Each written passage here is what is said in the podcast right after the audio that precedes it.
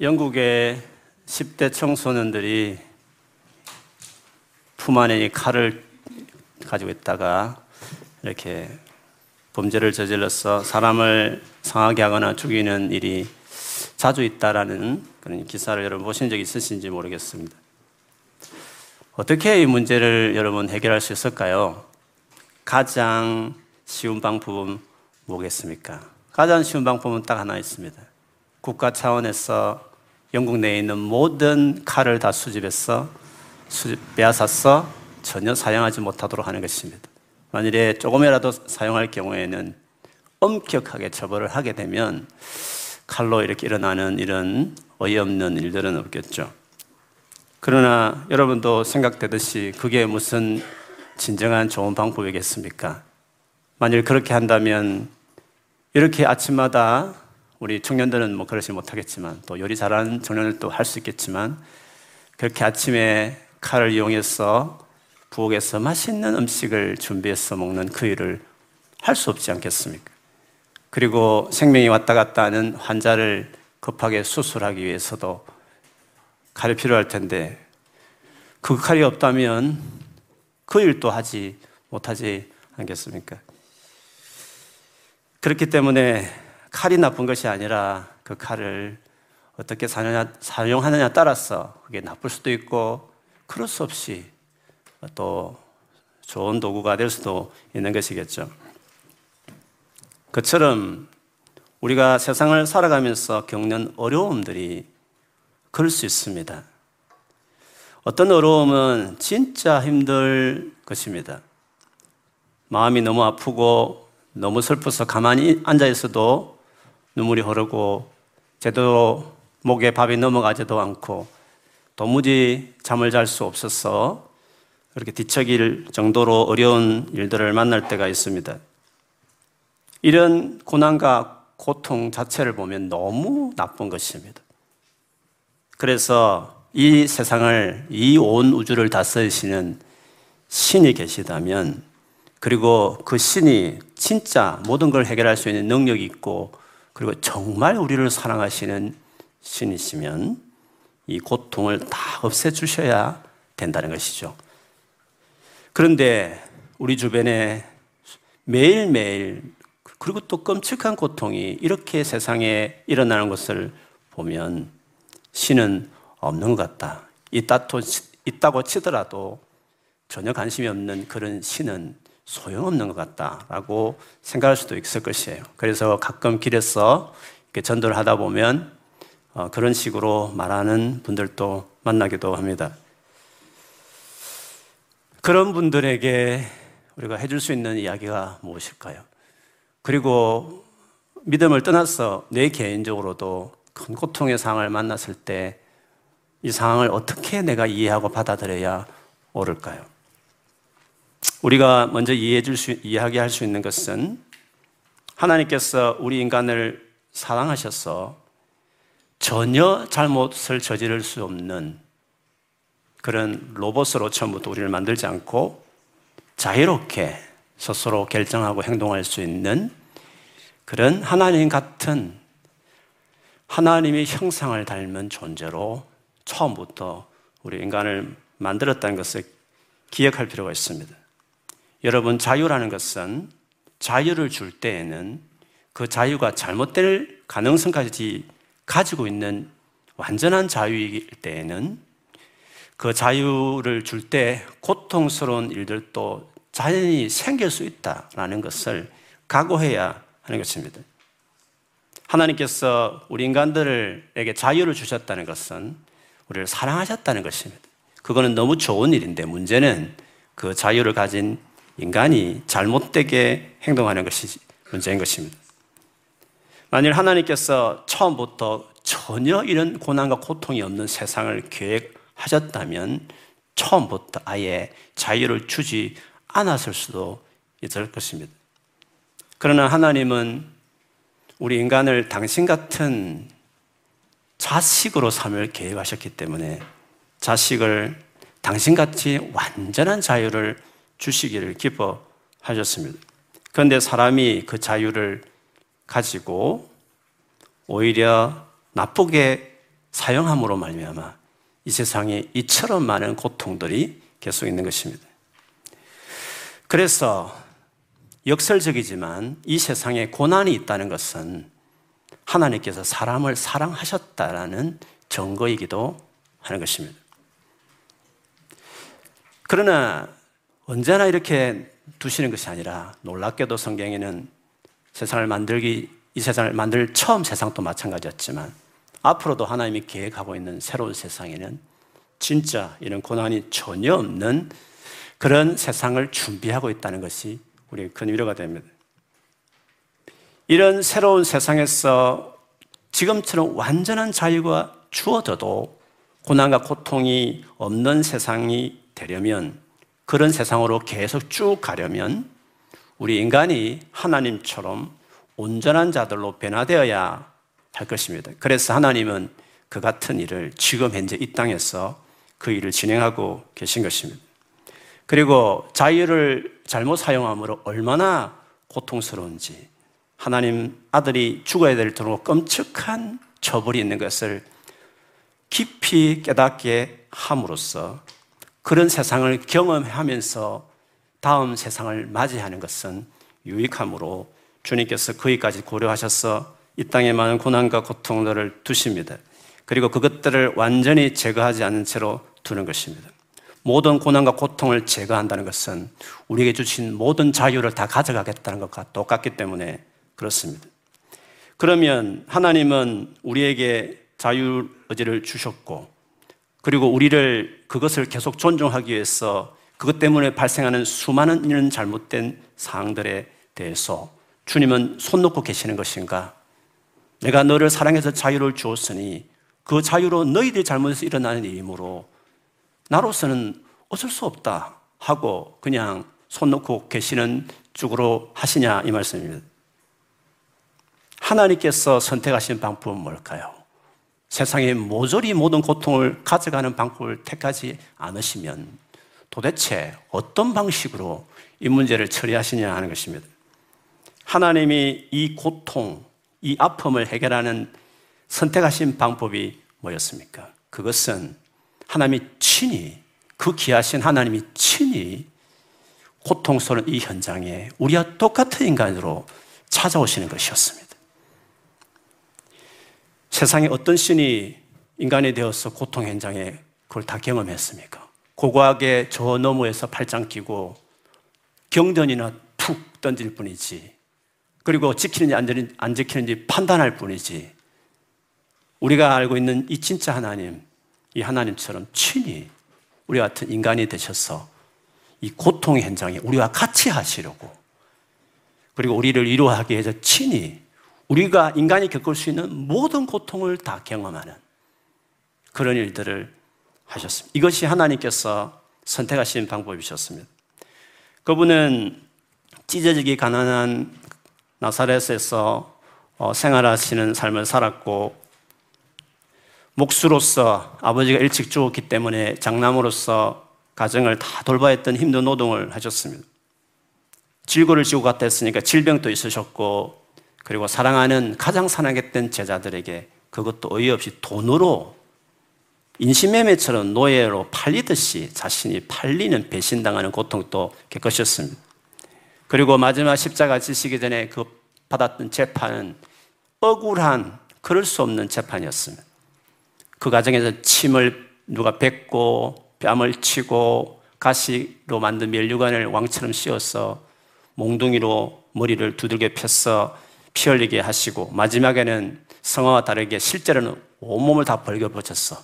온몸이 나체가 되게 하셔서 모든 사람이 볼 수 있도록 십자가에 매달라는 인간적으로 아주 수치스러운 부끄러운 일들을 부끄럽게 만드는 부끄러움을 당하셨습니다. 네가 하나님의 아들이면 거기서 한번 내려와 보라고 말하는 모욕, 비방, 비판을 받는 그 일을 겪으셨습니다.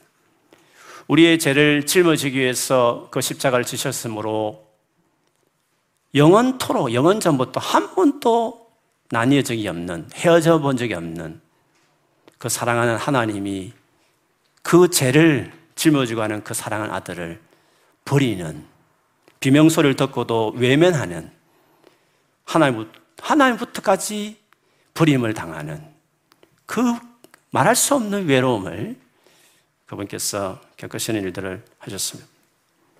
그러니까 우리 하나님은 우리가 살아가면서 겪을 수 있는 모든 고통을 다 경험하셨습니다. 그러므로 그분은 우리를 완벽하게 이해할 수 있고 공감할 수 있으며 가장 위로하실 수 있는 분이십니다. 그런 식으로 그분은 지금도 우리와 함께 우리의 고통스러운 그 현장에 그분이 지금도 함께 계신다는 것입니다. 그 방식으로 우리의 고난과 고통에 동참하고 해결하는 길을 주님이 선택하신 것이었습니다. 그분은 그렇게 어려운 순간에도 같이 하고 계십니다. 그리고 그분은 그 순간에도 우리가 부족하면 우리가 할 수 없어도 그분 인도하고 계십니다. 그분 우리를 도와주고 계시는 것입니다. 그래서 히브리서 2장 18절에 보면 예수님을 일컬어 그는 몸소 시험을 받았어 고난을 당하셨으므로 시험 받는 사람들을 도우실 수 있습니다. 라고 이야기했습니다. 그렇기 때문에 지금 너무 힘들다고 고통만 너무 집중하지 말고 그리고 이렇게 고통스러운 상황을 허락하시는 하나님은 그냥 두시는 하나님은 나를 사랑하지 않는다. 그렇게 또 생각하지 마십시오. 오히려 그 반대입니다. 주님은 십자가를 통해서 어떤 식으로 우리 고통에 함께 하시는 걸 보여주셨듯이 지금이야말로 이 고통의 현장에 누구보다 먼저 달려오시고 가장 극한 고통의 현장에 서시는, 같이 하시는 분이시라는 것을 알 수 있습니다. 고통을 제거하는 하나님보다 고통 현장에 함께 하신 하나님의 십자가 방식을 생각해 보면 여전히 고통 있지만 제거해 주지 않는 것 같아서 원망할지 모르지만 그러나 하나님은 그 고통 현장에 나를 혼자 두지 않고 가장 깊이, 가장 가까이 함께 하시면서 같이 그 고통을 같이 겪으시면서 우리를 도와주고 그 고통의 현장을 같이 지나가도록 동굴이 아니라 터널이기 때문에 그 조금만 지나가면 될 부분이니까 지나가도록 우리를 도우시는 식으로 우리를 돕고 계시다는 것입니다. 그렇기 때문에 고난과 고통의 순간은 가장 하나님을 경험할 수 있는 절호의 기회입니다. 하나님의 임재를 가장 강력하게 경험할 수 있는 그 시간이 바로 고난의 순간이라는 것입니다. 그렇기 때문에 우리가 어려움을 만났을 때 가져야 될 태도가 있습니다. 고통 자체를 완전히 제거시키십시오라는 기도보다도 하나님 그렇게 하실 수 있지만 또 그렇게 하는 경우도 계시지만 그러나 많은 경우에는 고통의 상황에 임재하셔서 같이 하시면서 같이 그 길을 걸어가는 방식으로 택함으로 무엇보다도 어려운 순간을 만났을 때에는 그 현장에 계신 하나님을 주목하고 그 주님을 가까이 하고 찾는 것입니다. 다른 것들은 다 스톱해도 집중적으로 어려운 순간을 만났을 때에는 가장 함께 하시는 그 일에 동참하시는 하나님께 눈을 돌리고 마음을 쏟는 것이 중요한 것입니다. 의도적으로 하나님을 가까이 하는 것입니다.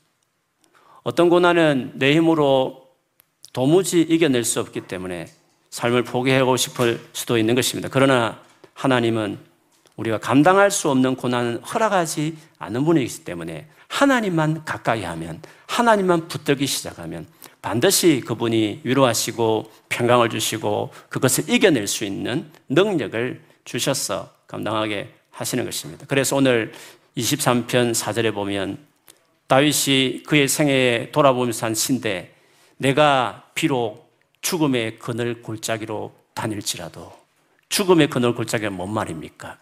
죽음이 드려진 그늘처럼 드려진 골짜기라는 것이 무슨 말입니까? 죽음이 생각되는 죽었구나 싶을 만큼 얼마나 어려웠으면 죽음이라는 단어를 씁니까? 다윗도 그의 생애에 그런 걸 겪었던 것 같습니다.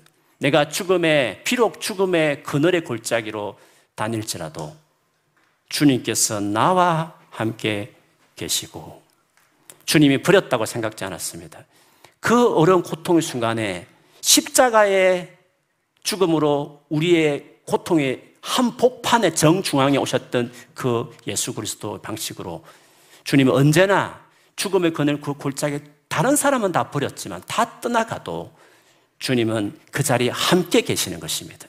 문제가 있고 없고의 기준으로 하나님의 사랑을 재단하면 여러분 다 시험될 것입니다. 그러나 고통 현장에 함께 하시는 하나님이 기억하기 시작하면 그 순간에 모두가 다 떠났으니까 유일하게 눈에 잘 들어오는 한 분 하나님을 발견할 수 있을 것입니다. 그래서 고통의 순간은 그 어느 때보다도 하나님을 만나고 경험할 수 있는 절호의 기회라고 말할 수 있는 것이죠.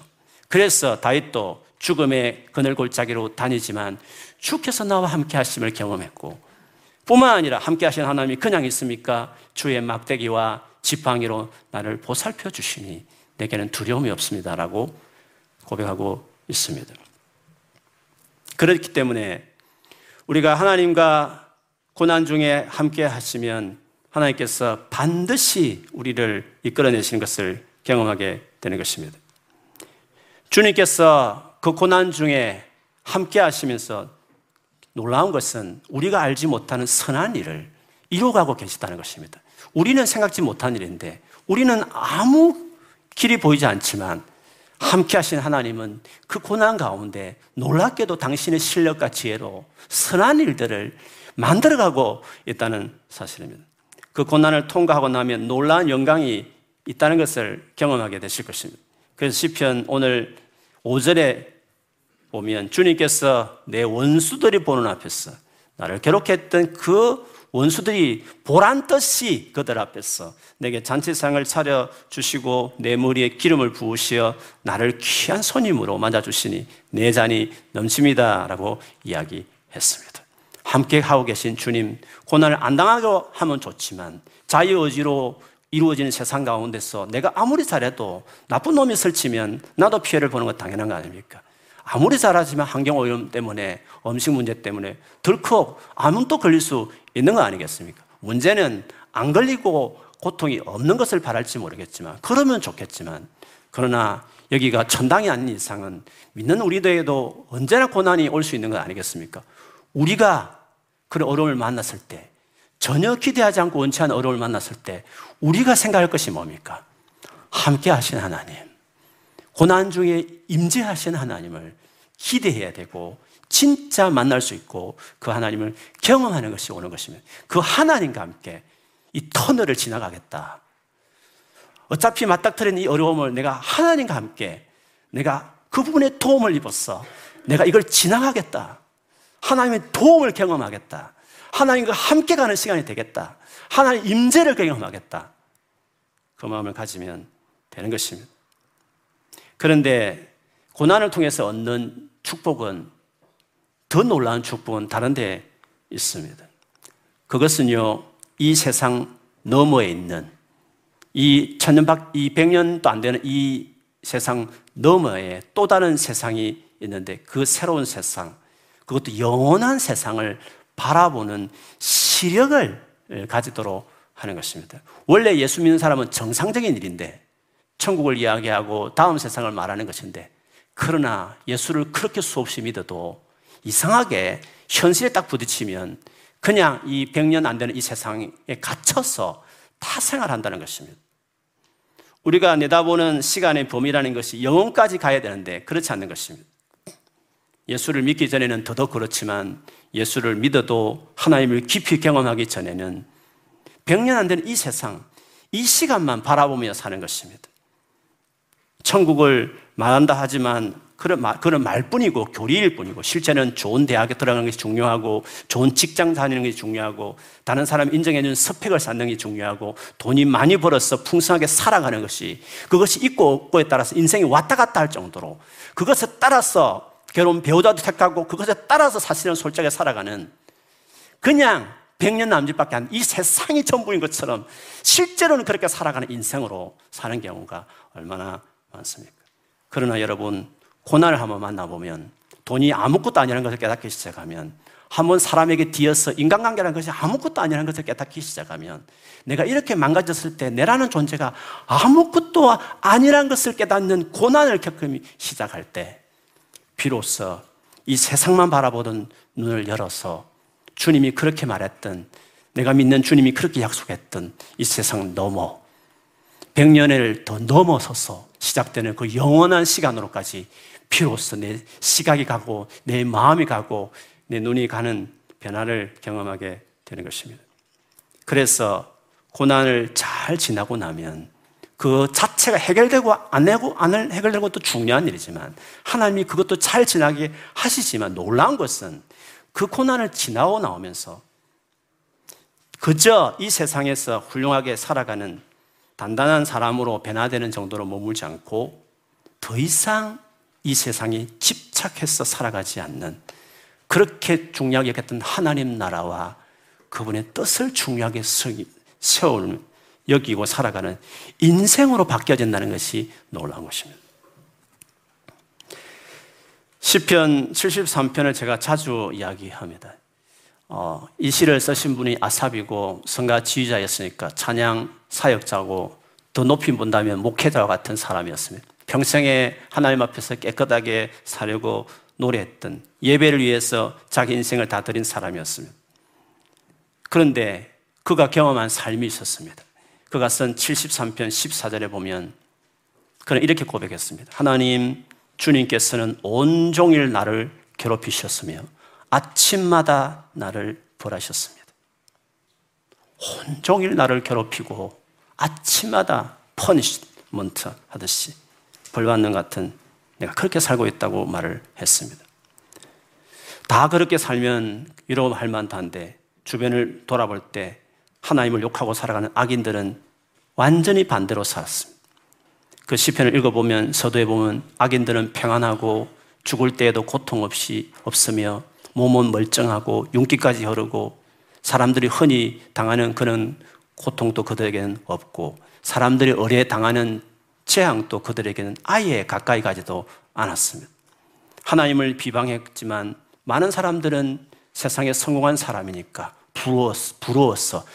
다 주변에 그 사람 주변에 모여드는 것을 보았던 것입니다. 아삽은 이 광경을 보면서 너무 고통스러웠습니다. 이 문제를 어떻게 해결해야 될지, 어떻게 해석해야 될지를 몰랐습니다. 그러다가 그 하나님 계신 성소에 들어가서 기도하고 예배할 때 비로소 알게 되었습니다. 무엇이었습니까? 그 악인들의 종말이 어떨지 보여줬습니다. 100년 그 너머에 영원한 그 시간을 보게 하는 눈을 열어주셨습니다. 언제? 고난의 시절에. 100년만 봤을 때는 자기는 억울하고 내가 이렇게 살 필요가 있었나 싶지 모르겠지만 악인들이 오히려 부러웠지만 그러나 100년 넘어서는 눈을 갖기 시작할 때 달라지는 것이었습니다. 그가 깨닫게 된 시각은 이렇습니다. 지수 3편 18절에서 20절에 보면 주님께서 그들을, 저 악인들을 미끄러운 곳에 세워놓고 있고 거기에서 넘어져서 멸망에 이르게 하십니다. 그들이 갑자기 놀라운 일을 당하고 공포에 떨면서 자취를 감추며 마침내 끝장을 맞이합니다. 아침이 되어서 일어나면 악몽이 다 사라져 없어지듯이 주님, 주님께서 깨어나실 때 그들은 한낱 꿈처럼 자취도 없이 사라집니다. 영원한 시간을 바라보는 그 놀란 눈을 극한 고난 가운데 그가 갖게 되었다는 것입니다. 그 눈을 가지자 자기를 바라보는 현재 자기를 바라보는 인생에 대한 매일 벌을 받고 매일 고통스러운 것 같은 자신을 바라보는 그 시각이 완전히 달라지고 되었습니다. 73편 24절을 보면 주님은 주님의 교훈으로 나를 인도해 주시고 마침내 나를 주님의 영광에 참여시켜 주실 줄 믿습니다. 했습니다. 주님의 영광에 참여할 것이라는 그가 바라본 시각이 확 열려버린 영원을 향해까지 그 시각이 나아가고 있는 것을 볼 수 있습니다. 여러분, 이 세상에서의 고난은 실제입니다. 고통스러운 경험입니다. 그러나 이것은 반쪽 이야기입니다. 다른 반쪽 이야기가 있습니다. 우리가 누릴 영광에 대한 이야기입니다. 그런데 이것은 이 세상에서 경험할 수 없는 것이었어. 단지 약속으로 남겨진 이야기입니다. 그러나 예수의 죽음과 부활을 경험한 자는 남은 이야기에 대한 믿음이 있는 것입니다. 고난을 통해서 나의 시선이 지금 여기에 이 반쪽짜리가 전부인 줄 알고 80년 생에만 전부라고 생각했던 90년 생에만 전부라고 생각했던 우리가 고난을 주와 함께 경험하기 시작하면서 주님의 시각, 고난 중에 만나신 주님에 대해서 주님의 영원한 시각을 그것을 갖게 되면서 죽음 위에 것을 그 약속된 것을 오히려 더 확실한 것으로 바라보는 믿음, 믿음을 가진 사람으로 세워지게 되는 것입니다. 또 하나 큰 축복이 있습니다. 그것은 하나님을 죽음도 끊을 수 없는 강한 하나님과 사랑의 관계를 맺는 사람이 된다는 것입니다. 성경에 아가서라는 책이 있습니다. 아가서라는 책은 솔로몬과 술라미 여인 사이의 사랑 이야기입니다. 무슨 그런 연애담을 성경에 집어넣나 싶지만 그것은 하나님과 우리 사이의 사랑을 잘 보여주기 때문에 들어가 있는 책이기도 합니다. 그 책을 처음에 보면 솔로몬이 한눈에 술라미 여인을 반해서 연애를 시작하죠. 그러나 어느 연애처럼 언제나 어, 서먹서먹하고 또 멀어지는 끊어질 만한 위기들이 있지 않습니까?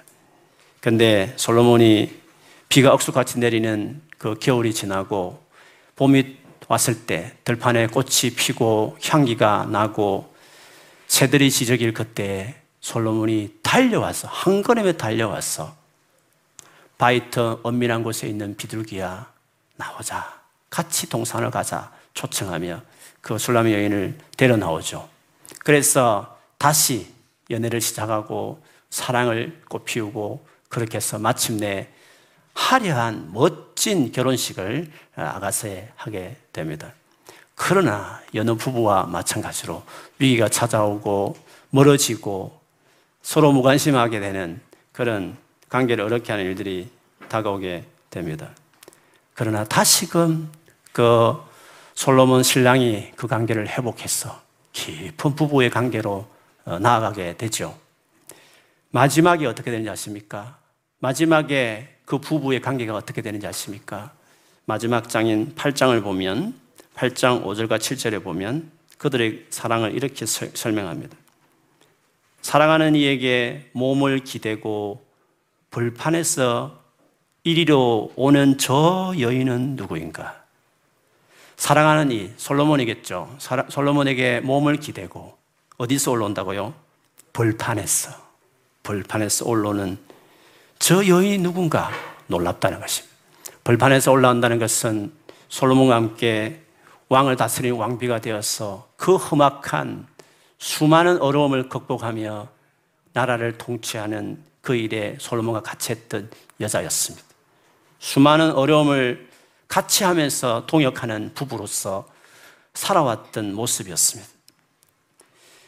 여자가 말하기를 사과나무 아래에서 잠든 임을 내가 깨워 들었지요. 임의 어머니가 거기에서 임을 낳았고 임을 낳느라고 거기에서 상구를 겪으셨다오.